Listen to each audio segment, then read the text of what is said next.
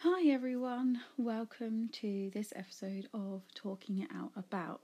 Now, we've had a bit of a break for the last, well, accidentally for nearly two months now, um, because life just got busy and in the way. So we're we're back, and I, I'm going to make an effort to make sure that I do these more often. And let us know if there's anything you want us to cover, or you'd want to come on and have a chat to us. Um, and yeah, so over the last couple of months, I went back to work um, as a teacher, and this didn't go as planned for me, unfortunately. Um, and I did my last day as a teacher yesterday, which is all very sad um, and difficult. It feels like I've lost a major part of my identity, um, and I fought so hard to get it back with the FND, and to have it taken is a bit of a bitter pill to swallow, I have to say. So, this episode is going to be talking about work and how to maybe, I don't know, just work in terms of FND. I know it's something that is difficult to do when you have FND, but I don't think it's impossible. Um, it's just about managing it in the best way you can. Um, so I'm going to be talking about how I tried to manage mine and maybe the things I should have done differently, um, in the hope that it will help someone somewhere do something positive for the work life, FND life, whatever it might be. Um, so the first thing I would say is to be honest, but not so honest that you set yourself up to fail. And I've been caught out with this a couple of times. So I think it's very important that you share that you do have um, FND and give a little bit of an exclam- exclam- explanation, even about what FND means and how that might impact you in day to day obviously, as we all know, FND is a fickle mistress and can just appear whenever she decides she wants to. I don't know why I'm referring to her as if she was a person, but it's happening. I'm going to commit to it. Um, but I think it's about being honest and being and saying to your employer, "Look, I have this condition. It means this for me. Sometimes I have warning, and sometimes I don't. And what you will need if you do have um, an FND moment in the workplace, what you would need. So for me, I was very honest with my head teacher um, and said if I uh, if I was to have um, a non-epileptic attack, I would need someone to come down and be with me. I would need to be kept safe, and I need you to keep talking to me. Um, so it's about understanding what you need from someone so that they can help you the best that they can.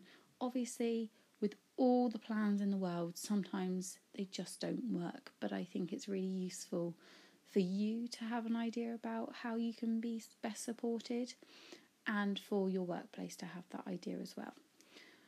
The other thing is taking your time. Now, in some jobs, this is easier than in others. Um, if you are like I was in schools. Schools are very fast paced, and, and therefore it is difficult to sometimes slow down and take your time. But I think it's a very important thing, especially when you're starting back up, um, that actually you pace yourself and that you don't try and tackle everything in one go on your first day in, but you you work it in manageable chunks for you. And those manageable chunks might change every day or every week or every six weeks, but working those manageable chunks and being aware of where your line is, and that if you go over that line, you might end up having a little bit of a problem, which nobody wants. Um, I think the other thing that is important is being able to identify when it's just not working. And that could be that you just need 10 minutes to go into a quiet space. It might be that you need to go home if you're in a, outside your house, um, or you move away from the computer if you're working from home. But I think it's important to realize when you're reaching that point and to say, look, right now this isn't going to work for me. I need 10 minutes, 15 minutes, whatever it might be, um, just to help me to come back and be able to do everything you'd like me to do.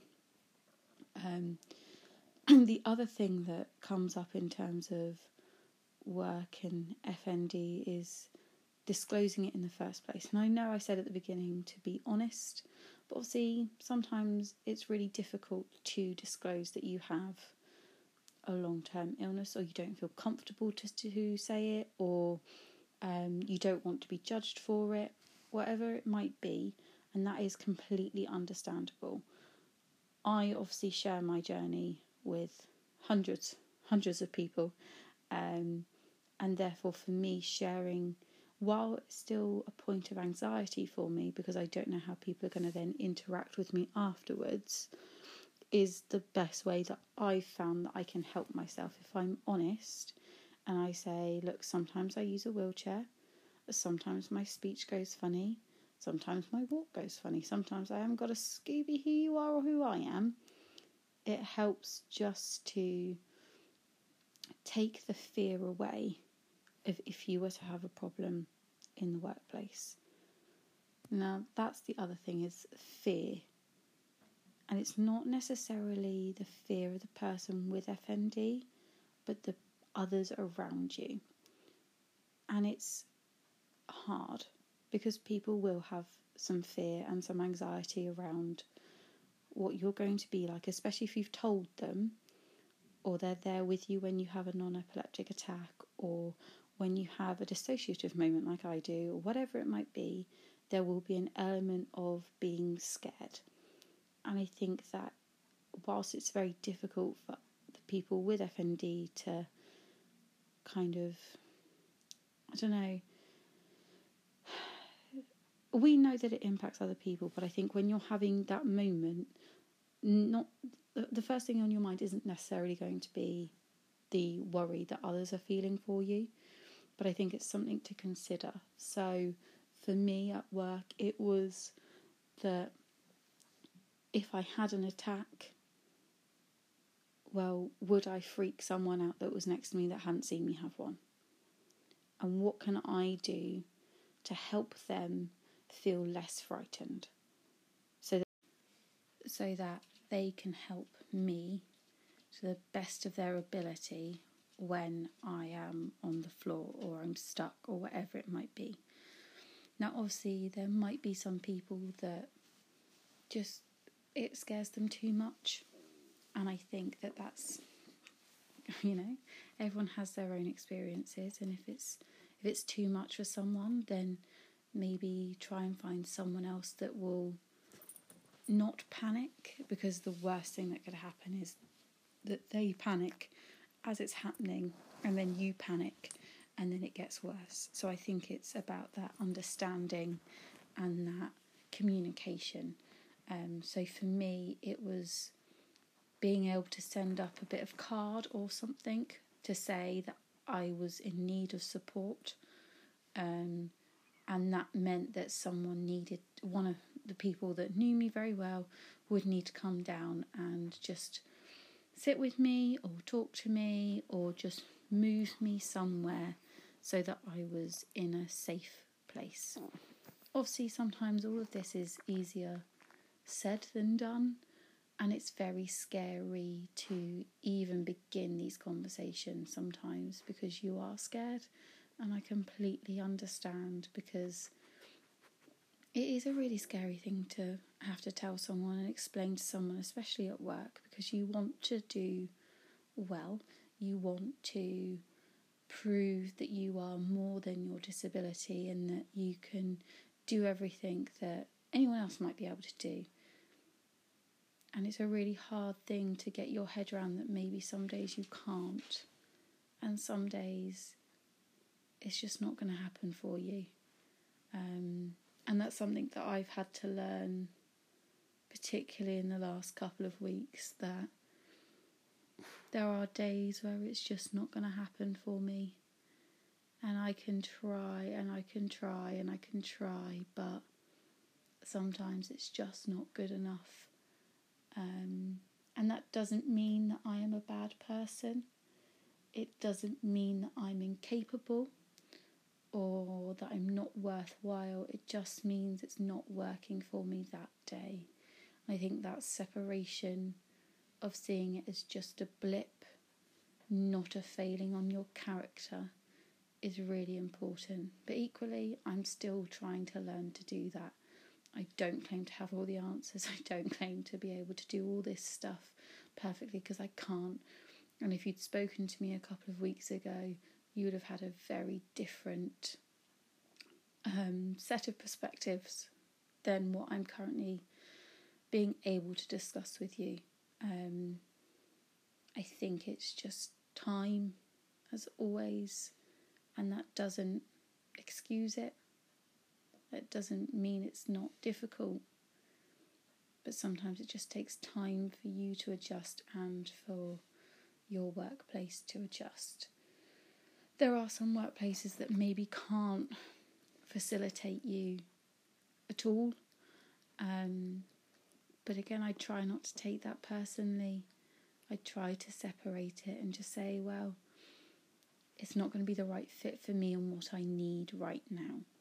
And that's the other thing I'm trying to do is teaching didn't work for me right now.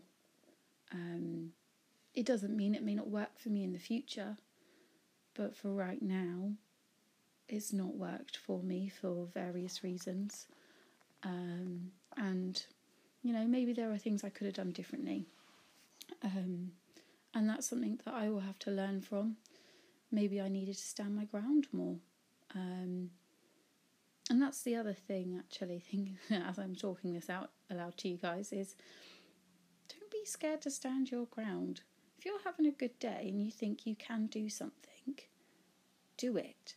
People will be apprehensive of you and what you can manage. But if you you know yourself, you know what you can do and you know what you can't do and you know what you need to be the best version of you with FND or with or whatever it might be. So actually if you think, you know what, I can do an extra hour today and they're like, "Oh no, no, don't do it, don't do it, don't do it." Like we don't want to we don't want to cause you any like repercussions or anything like that. Saying, "No, I'm I'm I'm going to do it because I think I can." Um and that's maybe something I wasn't very good at was saying no, I, I can. I'm able to do this right now. Let me do it. Um, and hey, maybe I'll I'll learn to do it in the next role. Maybe maybe that will be my big learning learning goal is to stand up for myself a bit more and not be led by people around me. Maybe, maybe not. We'll see. I think it comes from a place of they want to look after you. But sometimes you need to look after yourself and say, No, I can do it. And that's that's fine too. That's fine that they want to look after you. That's great that they want to look after you. But equally you know yourself and you can say, I am able to do this. It's okay. Um, so yeah, it's just one of those things. Sorry, I feel like I've just rambled at you. This is the issue with it just being me. I just tend to ramble my inner thoughts at you all. So hopefully it was coherent and it made some form of sense to someone. Um, yeah, this is going to be the end of this little update, I guess, from me. Um, but if you want to come on, if you want to send us ideas of what you'd like us to talk about, and I promise it won't just be me rambling next time, maybe, um, then feel free to send us a message um, on social media or comment or however you'd like to do it, and um, we'll do our best within our realms of knowledge to have the conversation either with each other or with you. So, yeah, so thanks very much for listening, and I'll catch you next time.